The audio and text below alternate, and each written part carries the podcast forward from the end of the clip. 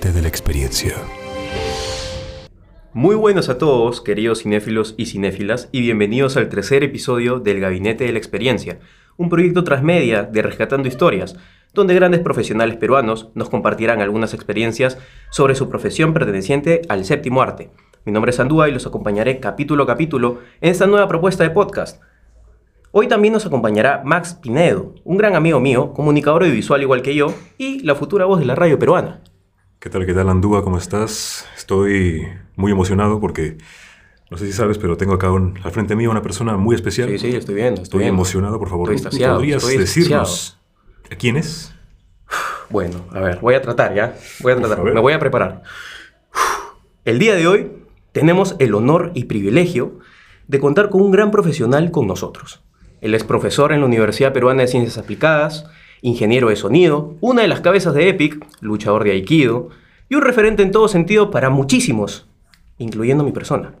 ¿Y tú? Para mí, mi ídolo, mi futuro a seguir, mi meta en la vida, Tu referente. mi referente. Así que caballeros de la audiencia, cuiden a sus esposas, porque aquí llega el inigualable, el incomparable, El e inconfundible. inconfundible, el mismísimo Fernando Neira Saavedra. Wow. Bienvenido Fernandito, siéntete como en tu jato. con ¿Cómo están chicos? ¿Qué tal? ¿Cómo les ha ido? ¿Bien? Excelente, excelente. El Ahora, Gracias por nunca. esa, por esa bienvenida tan, tan generosa. Tan cálida. Sí. El placer es nuestro. Gracias, gracias. ¿Nos podría contar un poco acerca de los últimos proyectos en los que ha estado participando? Bueno, sí, en junio eh, de este año eh, fui convocado por eh, Sony y AXN. Hice un viaje a Panamá Wow. para capacitarlos, eh, capacitar a un grupo de notables postproductores eh, mezcla justamente, me- mezcla de audio y postproducción con los estándares eh, de sonoridad adecuados, ¿no? Que es justamente un tema que desde hace un, un siglo atrás o dos hemos traído pues al sílabo del, del curso que dicto acá en, en la, en la OPC, ¿no? Porque es algo que se hace. Entonces, eso, eh, acabo de terminar la edición de diálogos de una película de Amazon Pictures que se llama Entre Nosotros, que sale ya prontito, ¿no? Y Se puede decir, profe, no, no he roto ningún contrato. sí, no, no, pues, no hay ninguna exclusividad, al contrario, ya el trailer ya salió. Ah. Pequeño Entonces, cherry, pequeño no pasa cherry. nada, ¿no? Claro. Ya, Pero eh, debo decir también, con mucho gusto, que Martín Casapía, que es el productor general de, de Amazon Pictures, es alumno de UPC, Ah. ¿no? En octavo ciclo. Entonces, eh, hemos estado ahí viendo algunas cositas, ¿no? Sí. Increíble, profe, nos parece extremadamente interesante. Cuéntenos, ¿cómo nace a lo largo de toda su vida, cómo nace esta fascinación, este interés por lo que es el área del sonido? Bueno, eh, desde muy chico fregaba a toda mi familia con discos a las 6 de la mañana. este, así que mi papá lo que hizo fue, para que yo no tocara sus equipos, porque rayaba las agujas de los tocadiscos, este, las sacaba, las jalaba para desarmar, para ver cómo funcionaba. Este, tengo una ahí de recuerdo. Haga- Me compró un tocadiscos a pilas. A Un pilas. tocadiscos verde, horrible, pero chiquitito. Y que se convertía en una maletita.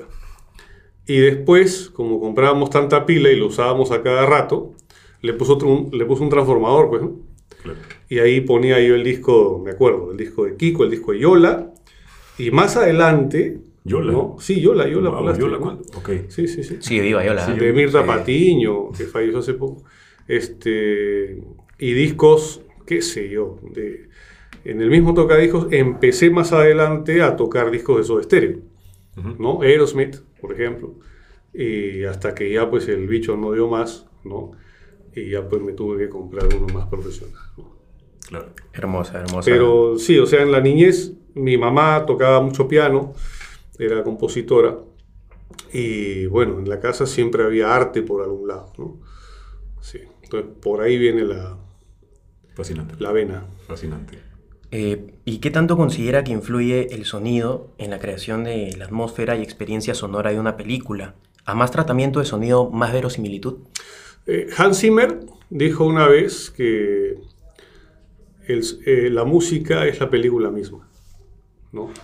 Una frase atrevida, pero sí, porque uno lo que hace al ir al cine es significar permanentemente. ¿no? Estamos hablando de semiótica, ¿no? Entonces, tenemos delante un referente visual o un significante visual y nosotros le damos un, un significante sonoro. Y el público lo que hace es significar permanentemente. Es, es un ejercicio mental permanente. Y cuanto más vinculación emocional exista, uno se lleva eh, dentro de sí una química variada ¿no? Eh, y una experiencia irreemplazable, porque al final la música cambia la química del cuerpo. ¿no? Claro que sí. Uno, un- uno, uno entra al cine y se entrega a la propuesta del director. Entonces, si la, si la música me hace sudar las manos, o me hace llorar, ¿no? o me hace sentirme Rocky y quiero salir pegándole a todo el mundo, entonces algo pasó, ¿no? Algo pasó.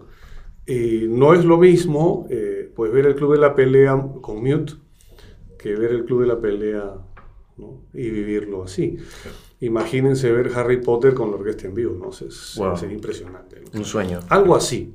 ¿no? Entonces es, es, es una secuencia de propuestas eh, y la música nos puede decir si el personaje es de tal manera o le pasa algo, o la música anticipa algo, o la música se convierte en el diálogo o, se convierte en el lugar hecho personaje.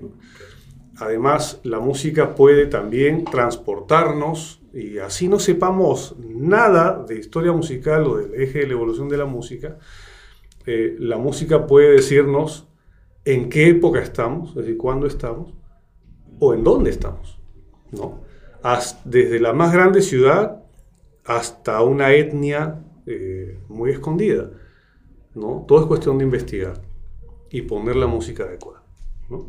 Claro que sí. Sí, profe. Este, comparto su opinión. Es, eh, para mí, eh, las películas, a pesar de que son mitad 50-50, Mm. imagen y sonido, considero que el sonido es más importante que la imagen. Porque una película, una historia se puede entender y vivir solamente escuchándola. Es. No hace falta verla, pero Sí. una película en mute no sí, sí. es imposible de ver. Sí. Eh, Ki- Kiku Vidal, si no me equivoco, el- si no me equivoco el apellido, este, decía en un video que la radio era el cine de los ciegos, ¿no? Claro, ¿no? mucha razón. Entonces, y por supuesto, porque a través de ello imaginamos, entonces eh, traemos imágenes, e- evocamos, ¿no? Claro. Y así vivimos. ¿no? Por eso mismo, eh, la calidad auditiva en una película sabemos que es crucial hoy en día. Nuestra siguiente pregunta es, ¿de qué manera el director de sonido Mm. trabaja en equipo con otros profesionales del cine, ya sea el director o director de foto, editores eh, y demás, para lograr una experiencia de sonido óptima? Sí, tiene que haber, es como hacer la pre de la, de la post, ¿no? Eh, por ejemplo, desde hace no, no mucho, em, se incluye un diseñador de sonido en la preproducción, ¿no? Tal es así que en el cine ya se hace lo que se llama como previs, que es como un story animado, ¿no? Y se le colocan los sonidos que van a ir en la película, o sea, hay un diseño previo, ¿no? Para darle el ok, ¿no? Entonces, eh, tanto producción general como ejecutiva y la dirección, pues tienen que dar el, el visto bueno. Claro. Está el ingeniero de mezcla y está el re-recording, ¿no? Que es la persona que está proponiendo y, modificando todo en el plano correcto para que pueda verse. Eh, entonces, el diseñador de sonido o director de sonido en todo caso, en un esquema ideal, ¿no?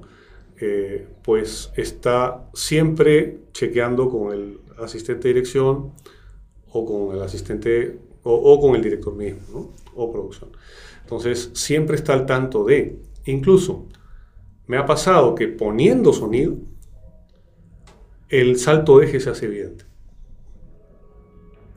¿No? Un salto de eje que visualmente puede no notarse, ¿no? por una falta de paneo o falta de un inserto, cuando uno le quiere poner el sonido y panearlo correctamente, se hace evidente el salto de eje. Es, es así importante, ¿no? Y justamente en este caso, que lastimosamente ya nos empieza a quedar poco tiempo, queremos preguntarle, en su faceta de docente. ¿cuál es su visión a largo plazo para la influencia que espera ejercer en la formación de futuros profesionales de la comunicación audiovisual y comunicación en general, pero a través del sonido? Bueno, lo primero es eh, siempre con paciencia y con cariño y con respeto acoger a quienes tengan alguna pregunta. Luego, a través del ejemplo, eh, eso implica estar vigente, ¿no? seguir estudiando para poder ser un buen referente. Entonces, con miras en eso justamente es que inicié ya inicié el doctorado. ¿no? Entonces, estoy haciendo un, doctorado en, educación, eh, con mención en mentoría y eh, psicología del desarrollo, ¿no? En la Universidad Internacional Iberoamericana de México. Entonces, eh, creo que voy a aprender mucho para poder ampliar la capacidad de prestación docente que vengo llevando durante estos 25 años. ¿no? Entonces, eh, me gusta investigar y creo que por ahí iría más la cosa, ¿no? Es decir, fomentar un poco más la investigación en el tema y no dejarlo en la cátedra. ¿no? Creo que ese es el siguiente paso. Wow. Muchísimas gracias, no, ustedes, Fernando, por haber aportado información muy valiosa a nuestro gabinete de la experiencia y esperamos que este pequeño conversatorio haya sido de tu agrado y de parte de todo el equipo te deseamos el mejor de los éxitos para todos tus futuros proyectos. Muchas gracias. Esperamos poder compartir aquí y contigo. suscríbanse, ¿eh? suscríbanse. En otra oportunidad. ya saben, gente. Ya saben, háganle caso a Fernandito. Suscríbanse, suscríbanse. Lo mejor deseo, profe. Hasta luego. Gracias. Muchas gracias. Y eso ha sido todo por hoy, cinéfilos y cinéfilas. Muchas gracias por sintonizar este ameno y moderno programa de entrevistas a grandes profesionales del cine peruano. Una vez más, mi nombre es Andúa y estaré encantado de acompañarlos en una nueva oportunidad. No olviden suscribirse a este podcast para estar atentos a todas las novedades que les iremos trayendo y buscarnos en todas nuestras redes sociales como YouTube, Instagram y TikTok con el nombre de Rescatando Historias. Hasta la próxima.